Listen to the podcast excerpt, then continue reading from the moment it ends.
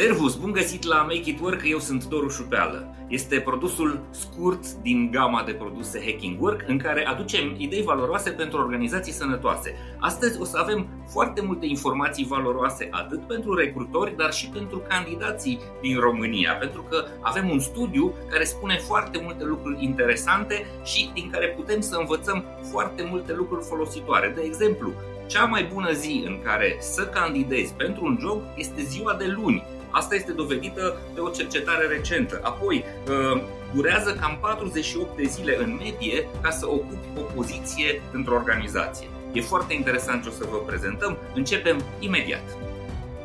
Make it work. Idei valoroase pentru organizații sănătoase. Acest episod vă este oferit de MedLife. În episodul de astăzi o avem ca invitată pe Cătălina Dobre, fondator al uh, companiei și aplicației Mingle. Servus, Cătălina! Bună, bună, Doru!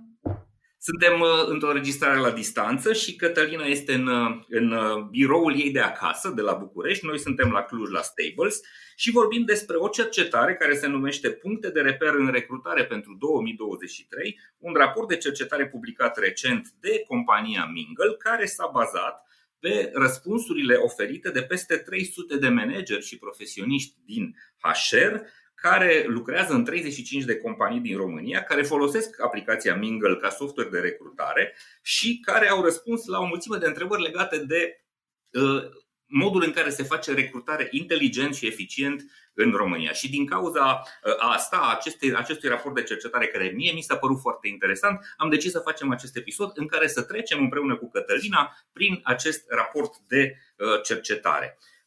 Cătălina, suntem pregătiți? Da, suntem pregătiți. Mulțumesc Perfect. Hai să vedem. Super, ați făcut o treabă foarte bună, mi-a plăcut foarte tare ce ați ă, reușit să extrageți. Bun, cât durează să ocupi un rol? Avem o, o, uh, o prezentare, avem slide-urile, o să le vedeți peste înregistrarea noastră, colegii mei o să le monteze. 48 uh, de zile timpul mediu de angajare pentru toate rolurile în România, însă în IT, de exemplu, timpii de recrutare au rămas cu valori de două sau trei ori mai mari decât în industriile de retail sau uh, business process outsourcing. Și avem niște date. În IT durata este de 64 de zile, în sănătate, în sistemul de sănătate 56 de zile, telecom 43 de zile, marketing 41 de zile și într-un final cele mai uh, scurte perioade în producție 26 și în retail 23. Cum interpretezi informația asta, Cătălina? Ce înseamnă uh, treaba asta? Pentru mine nu este o noutate această diferență foarte mare între industria de IT și industriile de retail, produs, uh, producție sau alte industrii în care uh, rata este mult mai rata de fluctuație este mult mai mare și timpul este mult mai scurt. În IT se recrutează mult mai greu și această cifră de 64 de zile este o medie, uh-huh. pentru că ea cuprinde valori cuprinse între 148 de zile pentru unele roluri și aici mă refer de rolurile de senior uh, back-end developer și uh-huh. perioade mai scurte pentru rolurile de junior sau pentru rolurile uh, de tech support. Uh, și chiar și așa, această medie este de două, de trei ori mai mare decât alte industrii, pentru că simțim cu toții, este mult mai greu să angajezi oameni în, în IT. Însă, ce observ este totuși o reducere a duratei de recrutare în 2022 uh, față de anul precedent, cu aproximativ o săptămână, ceea ce este foarte mult pentru celelalte industrii. Uh, chiar uh, am observat cum companiile au recrutat mult mai alert decât cu un an înainte. Care e explicația pentru asta? Au început să facă treabă mai bună sau sunt candidații mai disponibili? S-a modificat piața? Cum, cum vedeți voi asta? Observ foarte multe din modificarea pieței. Am corelat un pic uh, rezultatele noastre și cu rezultatele site-urilor de joburi, unde am văzut foarte multe aplicații înregistrate și au crescut foarte mult și uh, la companiile pe care le avem noi în acest studiu, oamenii care aplică pentru acest rol. Și asta, desigur, duce la scurtarea timpului, pentru că gama lor de opțiuni, candidaților pe care iau, sunt mult mai mulți. Aha, ok. Deci e mai multă lume disponibilă, poate și din cauza veștilor despre recesiune, poate și din cauza, știu eu, restrângerii activității unor companii. Bună asta, dar într-adevăr am văzut aici timpii de angajare în IT, back-end developer 148 de zile, full stack developer 78 de zile, o durată foarte mare, ceea ce înseamnă un efort și un cost uriaș pentru organizații. Dincolo, în vânzări și marketing, vedem 68 de zile la reprezentanți de vânzări business to business, 71 de zile la uh, marketing manager, Uh, doar 18 zile la copywriter, un HR manager îți ia cam 61 de zile. Uh, colegii mei o să pună aceste uh, slide-uri pe ecran. În zona de blue collar, în producție, cei mai greu de adus sunt tehnicienii de mentenanță și managerii de producție, 50-62 de zile. Șoferii sunt greu de găsit, 42 de zile. Presupun că e vorba de șoferii profesioniști care sunt în general pe tiruri și într-adevăr da. acolo este cerere foarte mare. Pe de altă parte, la cealaltă extremă, inspector de calitate 19 zile, personal de curățenie 14 zile. O altă întrebare a voastră a fost legată de uh, faptul de procesul de, de recrutare pe care îl parcurg uh, companiile, recrutorii și uh, uh candidații. Și uh, reiese că există uh, doar, uh, doar un anume tip de companii folosesc ideea de a le da oamenilor un test. Uh, la voi reiese aici din cercetare că, în general, companiile cu dimensiuni între 150 și 300 de angajați folosesc un test în cadrul procesului de uh, recrutare. De ce doar 40% din firme folosesc testul și în ce măsură ajută treaba asta? Da, ne-am uitat și noi la aceste cifre și chiar am observat că în mare parte companiile nu dau teste. Cele care dau sunt acestea care au între 150 și 300 de angajați, adică această dimensiune mică, medie de companii. Motivul pentru uh-huh. care companiile mai mari nu dau teste este faptul că testul îngreunează procesul și reduce numărul de aplicanți. Doar mai puțin de jumătate din teste sunt completate și când ai de recrutat volume, când angajezi 30, 40, 50 de oameni pe lună, să pierzi jumătate din aplicanți pentru că n-au dat testul, e un lux pe care nu și-l permit. Așa că ce preferă să facă aceste companii este să evalueze ce ar evalua la test, dar în cadrul interviului. Pentru că de bine de rău Aha. la interviu se mai prezintă. Să facă extra muncă acasă, candidații sunt cam reticenți. Ok, am înțeles. Deci nu e vorba de o scădere a calității selecției, se fac verificările astea, dar nu într-o formă uh, structurată. Și asta e un lucru pragmatic pentru că riști să pierzi din candidații valoroși uh, uh, pe drum. Bun. Cu siguranță. Um, adică am văzut, uh, am văzut cum foarte multe companii aleg să întrebe în interviuri sau să comunice cu ei prin SMS sau prin mail privitor la anumite aspecte, dar nu, uh, nu teste efectiv privite ca atare, trimise ca temă suplimentară pentru acasă. Ok. Bun, ajungem la zona asta. Câți oameni aplică în medie pentru un job? Mi se par foarte interesante cifrele. Uh, raportul vostru spune așa, în medie un anunț de job are 2000 de vizualizări. Uh, o să vorbim și pe ce canale se transmit acestea, pentru că sunt diferite de la industrie la industrie și de la profesie la profesie. 13% în medie dintre cei care văd un job aplică pentru el, adică sunt oameni care uh, se uită la joburi pentru că sunt în căutare activă și sunt 260 de aplicanți în medie pentru un job. Ne uităm pe tabel și vedem că uh, cifrele sunt foarte diferite. La developeri în IT sunt doar 50 de aplicanți în medie pe un job, pentru că sunt destul de rari. Pe de altă parte, pentru vânzări în zona asta de retail, probabil vânzări B2C, asta înseamnă vânzători în magazine, sunt 840 de candidați pentru un rol, în logistică 520 de candidați, în call center 500 de candidați pentru uh, un rol, numere foarte, uh, foarte mari. Um, cum interpretezi datele astea? Mi se pare destul de clar, așa la primă vedere, că cu cât rolul este de mai de entry level, mai de junior, cu atât va atrage mai mulți aplicanți. Pe lângă hmm. asta, vânzările mi se par foarte, foarte reprezentative pentru că, în general, în vânzări vorbim și de comisioane de vânzare și asta le aduce angajaților juniori, noi pe piața muncii, le aduce și opțiunea de a câștiga un pic mai mult decât ar câștiga la alte joburi prin prisma acestor comisioane pe care le pot face. Deci, pe de o parte, care sunt barierele de intrare pentru un job și cu cât sunt mai reduse, cu atât există mai mulți aplicanți și pe de altă parte care este outcome-ul, care este uh, payment-ul pentru un, uh, pentru un job, normal că și asta influențează foarte mult și intersecția dintre cele două aduce cei mai mulți candidați și asta ne explică un pic acest număr din vânzări și de asemenea la IT nu e nicio noutate, 50 de oameni care aplică, uh, mai mult decât atât cei care aplică, se prea poate să nu fie uh, cei mai potriviți pentru rol. Aici este nevoie de, de căutări directe, de contactări directe de, de candidați. Mm-hmm. O să discutăm un pic uh, mai încolo situația din mm-hmm. IT, că este specială. Uh, mă uit aici pe alte cifre. Aplicați necesari pentru angajare uh, la IT, da, la developer sunt 200 de candidați necesari ca să faci o angajare, deci e foarte greu să găsești omul potrivit. Urmează vânzările din B2B, oamenii de vânzări din zona de business, deci vânzătorii către alte companii, 139 de aplicanți ai nevoie ca să iei un om bun. În HR 116, la capătul celălalt avem uh, oamenii din producție, în logistică, în uh, QA, de exemplu în quality și agenții de call center unde sunt 30-40 ca, uh, ca nevoie. Deci dacă ai 30-40 de aplicanți, ai cumva șansa să găsești un, un om bun. Este o imagine destul de reală a pieței. Bun cele mai bune canale de recrutare. Practic ar trebui să o, să o transformăm invers. Cu siguranță se uită mulți recrutori la noi, dar se uită și foarte mulți uh, candidați. Unde să te duci să îți găsești job? Și uh, sunt foarte diferite uh, uh, lucrurile aici. Uh, în IT vedem că funcționează foarte mult recomandările interne, 51% din, uh, din totalul angajărilor sunt din recomandări interne, 20% este LinkedIn și abia apoi uh, avem pagina de carriere a firmei și e-jobs, best jobs, fiecare cam cu 15-14%. IT-ul e foarte special pentru că în rest ne uităm în orice alt uh, domeniu, outsourcing, healthcare, marketing, logistică, industrie, funcționează foarte mult paginile clasice, da? e-jobs, best jobs, Uh, OLX chiar pentru joburile mai, uh, mai din zona asta de producție de muncitori. Um, cum interpretezi asta? Ce ar trebui să învățăm din informația asta? Um, mi se pare foarte interesant ce ai spus și tu legat de IT. Nu e ca și candidații se pot duce pe orice canal. La, în IT sunt bine primiți și în e și în BestJobs pe orice canal, doar că ei nu prea sunt acolo. Și cel mai des exact. se recrutează din, din recomandări.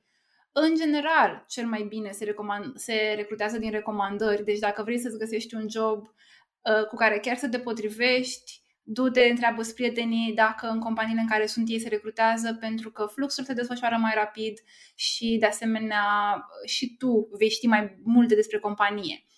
Uh, site-urile de mhm. joburi performează foarte bine, însă văd o diferențiere a lor în funcție de industrie pentru unele tipuri de joburi, de exemplu în healthcare, în marketing, în general acestea de white collar, sunt, funcționează foarte bine e-jobs, best jobs. Când ne mutăm către zona de producție, de logistică, uh, în aceste zone funcționează foarte bine uh, OLX, care se și poziționează pentru zona aceasta de, de blue collar, uh, grey collar și chiar acolo sunt foarte mulți candidați relevanți pentru, pentru aceste roluri. Ok, perfect. Ajungem la pagina asta care e foarte interesantă. Câți dintre aplicanți sunt considerați potriviți pentru rol? Adică vedem calitatea, calitatea candidaturilor și Cifrele sunt impresionante în, în, în zona asta. Recomandările au o grad de calitate de 68%, deci uh, cumva uh, aduce, uh, aduce foarte multă calitate faptul că un candidat este recomandat de probabil unul dintre angajații pe care ai și apoi LinkedIn are 28%, după care celelalte, celelalte platforme au un grad de relevanță a candidaților mai micuți. E impresionant asta cu Uh, recomandările. Uh, aproape 70%, 68% sunt considerați potriviți uh, pentru rol, iar 30% dintre candidații recomandați ajung să fie angajați. Deci ai și eficiență foarte mare. Ai adăugat ceva la recomandarea asta cu căutat prieteni cunoscuți, știu eu, colegi de facultate care să te introducă? Ce, ce altceva ar mai trebui să facă oamenii pe de o parte cei care sunt candidați și pe de altă parte recrutorii. Cum, să, cum ar trebui să folosească informația asta? Mie mi se pare o informație, un sfat bun pentru orice canal pe care vrei să ajungi la companie, să te interesezi de job, să vezi dacă e ce ți-ar potrivi și de companie, să vezi dacă e ce ți-ar potrivi. De asta funcționează atât de bine recomandările și au o rată atât de bună de potrivire, pentru că deja cineva care te cunoaște ți-a zis știu eu un job pentru tine în compania mea, adică știu că ți s-ar potrivi. Și asta ne demonstrează practic recomandările, că dacă tu îți faci tema acasă și te uiți um, și afli mai multe despre companie, sunt șanse mai mari să aplici la companii care ți se potrivesc decât să aplici la foarte multe și să descoperi că doar la una te potriveai de fapt. Și în loc să faci 20 de interviuri, poate ajungi să faci două, trei, dar alea bune. Uh-huh. Și gradul de potrivire este foarte important, așa cum spui, dar și garanția personală. Adică cumva te cheamă într-o organizație cineva pe care cunoști și deja treci peste niște uh, faze de, uh, de tatonare pe care altfel trebuie să le, să le parcurgi. Foarte exact. bună asta. Bun, ajungem la informația cea mai uh, spectaculoasă din punctul meu de vedere. Lunea este cea mai bună zi să-ți pui, uh, să-ți pui CV-ul la o companie. Mi-a plăcut foarte tare că ați obținut informația asta. E bine să fie, merge și luni, marți și miercuri, în general între orele 8 și 10. Asta va ieși vouă ca, uh, ca un procent de, uh, de uh, eficiență. Ce pot să observ? Uh, sau hai să vedem cum comentezi tu treaba asta și apoi și uh, în niciun caz vinerea. Nu o aplicați în, în weekend pentru că uh, sunt șanse mult mai mici să fii atrăgător în calitate de candidat. Cum, cum interpretezi asta? Păi bine, I hate Mondays. Oamenii se duc la lucru lunea și sunt, ah, nu, nu vreau să mă întorc. Și e momentul din săptămână în care își dau seama că nu, nu bun, vor să meargă nu la alt loc. Da, uh-huh. și asta de multe ori impulsionează ca lunea să intre pe site-urile de joburi și să aplice. Ca urmare, se creează un, uh, un cerc aici, și anume dacă oamenii sunt activi lunea pe site-urile de joburi și companiile sunt active lunea și ajung să pună joburile tot lunea, marțea, miercurea, pentru că și pentru ele uh, e util să fie acolo când candidații sunt acolo. Da, știi că noi avem o expresie, există serviciu și există scârbiciu. Uh, serviciu este locul unde te duci cu plăcere și faci uh, lucrurile care te pasionează și nu îți cauți alt job pentru că ți-e bine acolo, însă foarte mulți oameni, foarte, foarte mulți, din păcate, merg la scârbiciu. Exact oamenii ăștia care merg la scârbiciu, lunea dimineața, uh, șefii cred că ei sunt harnici și lucrează, ia uite că sunt pe calculator acolo, butonează, dar de fapt ei candidează. Um, și asta e o informație care ar trebui să, uh, să fie bine înțeleasă de către, de către angajatori, uh, iar angajații uh, cumva ar trebui să gândească un pic și la etică. Nu știu dacă este cel mai frumos să te duci la birou, să fii plătit pentru ora aia de lucru și tu de fapt să navighezi pe LinkedIn, e-jobs, best jobs, să-ți cauți alt serviciu. Da, cumva mai, am mai învățat ceva de la candidați când îi întreb despre etica lor, ei răspund, știi ce, nu noi am început cu comportamentul neetic, ci angajatorul. Și atunci poți să înțelegi că nu e chiar uh, bine. Bun, ajungem la o zonă și mai interesantă, și mai juicy. Ce bonusuri e bine să dăm? Și voi ați făcut un studiu foarte valoros aici. Uh, rezultă că, o să citez eu din concluziile voastre, uh, companiile care oferă bonusuri de peste 1000 de lei primesc de două ori mai multe recomandări decât cele care oferă sume mai mici. Și mai e ceva așa, 50% dintre companii plătesc bonusurile la 3 luni de la angajare. E o formă de uh, calitatea uh, recomandării, în sensul că e bine să recomanzi, încurajează pe angajați să recomande oameni care sunt potriviți și care să și rămână în organizație. Este un lucru bun. Uh, cum interpretezi asta? Uh, ce ar trebui să înțeleagă organizațiile din, din, din concluziile voastre? că e mult mai ușor să încurajezi recomandările, să primești recomandări dacă oferi și un bonus pentru acestea. Uh-huh. Nu neapărat că oamenii n-ar recomanda fără, sigur, dacă cunosc pe cineva, recomandă, doar că nu se gândesc foarte activ la cineva care s-ar potrivi. Dacă există și acest stimulent financiar și dacă acest stimulent este chiar, cum am, am și descoperit în acest studiu, mai mare decât 1000 de lei, cresc foarte mult șansele ca cineva să își dea silința, să se gândească cine s-ar potrivi pentru un rol. Ce am observat însă este că nu mai crește după aceea direct proporțional cu bonusul și șansa ca recomandările să fie mai multe. Adică dacă deja creștem și sunt în IT bonusuri de 4.000-5.000 de lei, nu este direct proporțională și creșterea recomandărilor primite. Mm-hmm. Am înțeles. Deci e un lucru bun să oferi sume mari și pe de altă parte e foarte bine că pui această condiție ca omul să rămână și după trei luni în organizație, astfel încât acea recomandare să fie de calitate. În felul ăsta, cumva îi oprești pe colegii care vor să facă 7, 8, 10, 15 recomandări doar așa de dragul de a ținti uh, suma respectivă. Mi-a plăcut foarte tare că ați spus aici bonusul mediu. Pentru un angajat în producție, în fabrici, uh, în general bonusul mediu este 750 de lei, între 500 și 1000 de lei. Pentru joburi entry level se oferă bonus foarte mic, 500 de lei, între 250 și 1000 de lei. La mid senior, uh, uh, în profesii, alte profesii decât IT-ul, e 1500 de lei, este destul de atrăgător. În IT, bonusul mediu este 5500 de lei, dar variază între 4000 și 7500 de lei. Este o sumă atrăgătoare, dar candidații sunt uh, rari. Bun. Um, hai să mergem acum la în ultimele lucruri. De ce resping angajații ofertele de angajare? Unde greșesc companiile sau ce așteaptă oamenii și nu primesc? De la companie. Mi se pare foarte valoroasă uh, treaba asta. Cel mai des, din ce am întâlnit și se și reflectă în primele trei motive, uh, oferta salarială.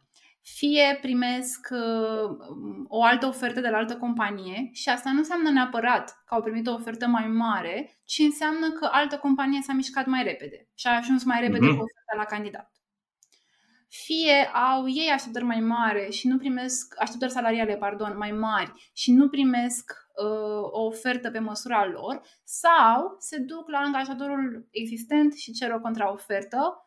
Nu este cea mai mhm. îndrăgită practică de HR, uh, le cam frânge inima, sincer, și orice ar oferta ei trebuie să se asigure că angajatorul existent nu ofertează mai mult, ceea ce duce la crearea unei piețe foarte, foarte dezechilibrate, foarte în favoarea candidaților. Uh-huh. În același timp, mi-aș lua acest insight și anume că totuși na, cererea trebuie să întâlnească oferta și dacă foarte mulți candidați îți resping oferta pentru că aveau așteptări salariale mai mari, poate ar trebui să o ajustezi. Da. Foarte bună asta. Să știi că am întâlnit de foarte multe ori dezbaterea asta și este, există și meme deja pe LinkedIn legat de uh, pretențiile pe care le au oamenii pe care i-ai deja în, în organizație. Mulți dintre ei se trezesc uh, uh, tot mai mulți să-și verifice doar valoarea în piață, se declară disponibili pentru o recrutare, doar ca să primească o ofertă de la un alt angajator și să o poată, să o poată prezenta actualului angajator. Pentru că trebuie să fim conștienți de faptul că mulți angajatori uită să actualizeze propunerea salarială pentru oamenii pe care iau de multă vreme și care le sunt loiali și sunt dispuși de multe ori să plătească mai mult pentru oameni care vin din altă parte în loc să îi recompenseze pe cei pe care deja îi iau în curte și care dau randament, sunt uh, performanți și sunt și uh, loiali. E un lucru pe care trebuie să-l învățăm, dar e foarte interesant asta că, în general, uh, candidații fac doar o, o verificare a valorilor în piață sau atunci când sunt candidați reali, cu cât te miști mai repede tu ca angajator să-i formulezi o ofertă bună, cu atât șansele să-i um, angajezi sunt mai mari. Și acum hai să ne uităm la bani, pentru că asta vrea toată lumea să, să vadă. Hai să ne uităm un pic la, la sume. Ce ți atrage atenția? Prima pagină este cu uh, joburile mai bine uh, plătite și apoi uh, avem și lucruri pe secțiuni.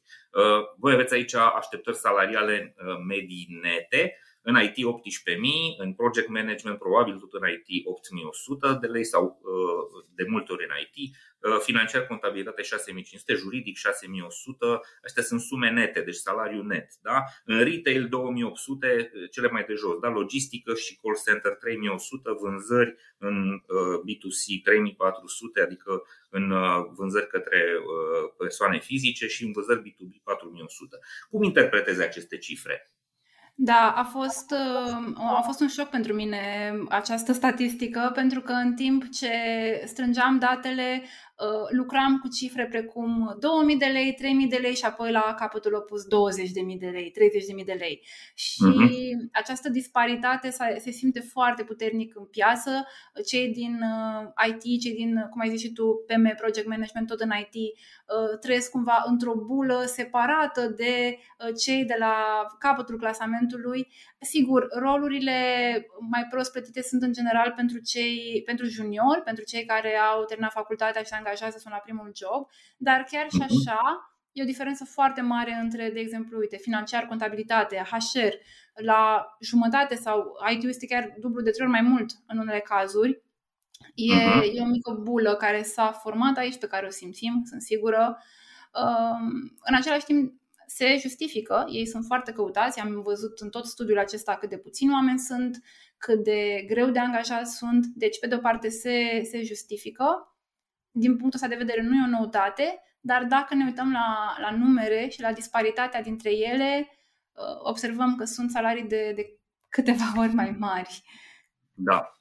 Este o mare uh, polarizare, putem să-i spunem, și cumva treaba asta nu neapărat ne ajută în societate. Asta nu înseamnă că trebuie să uh, micșorăm salariile mari și uh, mai degrabă ar trebui să mărim salariile mici. Ce pot să observ eu este că uh, uh, oamenii așteaptă minim 2800 de lei în, uh, ca vânzători în magazine, în logistică 3100 și de foarte multe ori, din păcate, angajatorii încă stau cu oferta în zona de minim pe economie și eventual niște bonuri și după aia se miră că nu găsesc oameni, se miră că uh, oamenii vin și pleacă foarte repede, uh, atâta vreme cât uh, oferta pe care o faci este mult sub nevoile uh, uh, minimale de asigurare a unei vieți decente, cu siguranță nu, are, nu ai cum să te aștepți ca oamenii să-ți fie uh, loiali. Colegii mei o să pună pe ecran și celelalte salarii pentru că sunt foarte interesante și vreau să le arătăm oamenilor. Cătălina, mulțumesc tare mult pentru discuția asta. Vreau să te rog la sfârșit să ne dai două recomandări. Ce le recomanzi uh, angajatorilor, oamenilor care sunt în recrutare? Cum ar trebui să, uh, să, să privească ei situația actuală din piață și dacă ai și o recomandare pentru candidați, una singură, cea mai prețioasă, în afară de mergeți lunea pentru că lunea aveți șanse mai mari. Ok, hai să vedem cu angajații. Angajatorii. Sigur. Cu angajatorii, da. Mi se pare că cel mai important lucru la care ar trebui să fie atenție anul acesta este la cât de mult durează să angajeze pe cineva. S-au redus într-adevăr timpii de angajare, numai că tot sunt mai mult decât s-ar aștepta angajații, candidații. Companiile uh-huh. un rol într-o lună, candidații vor să se termine totul în două săptămâni. Sigur că poate nu e realist să termină totul în două săptămâni, dar trebuie să luăm ceva de aici și anume prin câte etape îi trecem pe candidații în recrutare, de câte ori îi chemăm la interviu. Poate putem să optimizăm și pentru noi, pentru companii. Poate ne e mai ușor să grupăm două interviuri, și tehnic și de cunoaștere, într-unul singur. E mai eficient și pentru oameni din organizație și pentru candidați care vin o singură dată. Nu se, cu cât sunt mai multe etape, cu atât se mai pierde mai mult timp între etape și asta poate fi scurtat.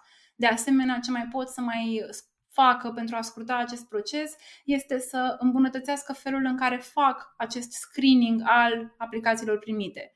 Cum trec prin ele. Nu zic să apeleze la un AI care să le selecteze cei cinci candidați mhm. potriviți, dar pentru că vin foarte mulți oameni și se întâmplă, și este adevărul, foarte mulți oameni care aplică fără să aibă neapărat legătură cu jobul, e nevoie să își stabilească niște criterii, să pună niște filtre astfel încât să-i contacteze mai repede pe aceia dintre ei care sunt mai potriviți ca să nu okay. se mai întâlnească situația, au primit o ofertă mai bună. Iar okay, pentru deci candidat... faceți mai repede procesul. Asta e pentru că e valoros pentru candidați și pentru că puteți să-i, uh, să-i prindeți în, uh, în, uh, în procesul ăsta pe cei valoroși. Ok, și a doua recomandare? Exact. A doua recomandare este pentru, pentru candidați și este o recomandare care îi va ajuta, și am mai spus-o mai devreme, îi va ajuta atât pe ei cât și pe cei din companii care îi angajează și anume să își facă cercetarea, un pic de research înainte de a aplica, înainte de a merge la un job. Ok, poate în continuare aplici pentru mai multe joburi că nu știi care te sună, dar în momentul în care te sună, mai citești odată descrierea, vezi un pic despre companie, vezi dacă ți s-ar potrivi. E ok să descoperi că nu ți s-ar potrivi, dar anunță înainte, ok, nu e ce trebuie, de fapt eu nu asta mhm. voiam. E important să nu pierzi timp cu mers la interviuri, nimănui nu îi convine să piardă acest timp, nici ție, nici recrutorului. Și în același timp e important pentru când primești o ofertă, uh, știi că ok, chiar voiam aici, chiar mă bucur să lucrez aici și odată ce accept jobul, știi că ți-ai făcut temele și locul e potrivit pentru tine conform informațiilor pe care le, le aveai. Excelent, mulțumesc Cătălina. Deci oameni buni, căutați mai multă informație și apelați la cunoscuții voștri. De-aia există rețelele astea sociale, de-aia e bine să aveți un cont pe LinkedIn, veți întâlni acolo foști colegi de liceu, foști colegi de facultate, foști colegi din alte uh, companii și puteți să le cereți informații foarte oneste, discrete uh, din interior. Ba mai mult puteți să, dacă vă place ce auziți, puteți să-i rugați să vă recomande și asta vă scurtează foarte tare drumul către Uh, un rol și o organizație care s-ar putea să vă uh, placă. Cătălina, mulțumesc tare mult, a fost o discuție extrem de folositoare și uh, vă mulțumesc că faceți cercetarea asta. Apreciez foarte tare când există informație. Noi în România suferim foarte tare. De multe ori când scriem newsletter-ul și prezentăm subiecte în podcast, oamenii ne întreabă dar de ce veniți cu cercetări din America? Pentru că oamenii fac foarte des treaba asta și e bine să creăm obiceiul ăsta și să folosim datele astfel încât să uh, le interpretăm corect și să ne facem munca uh, mai bună. A fost, dragii mei, în uh, direct cu noi de la București Cătălina Dobre fondator al aplicației și al companiei Mingle, care ajută foarte tare companiile și recrutorii să-și facă mai bine treaba în a găsi candidații potriviți repede și uh, corect. Până la următoarea noastră întâlnire uh, la Make It Work sau la Hacking Work, vreau să vă mulțumesc, să vă urez să aveți foarte mult spor și spor la treabă și să ne vedem sănătoși, voioși și mintoși la următorul episod. Servus! Acest episod vă este oferit de MedLife, furnizorul național de sănătate al României. Pentru că știe că sănătatea înseamnă echilibru pentru minte și trup, MedLife a lansat singurul abonament medical 361 de grade. Un abonament complet, cu acces la servicii de prevenție, sport și nutriție, dar și cu asigurare medicală inclusă. Prin acest abonament, MedLife susține dezvoltarea unui mediu de business sănătos în România.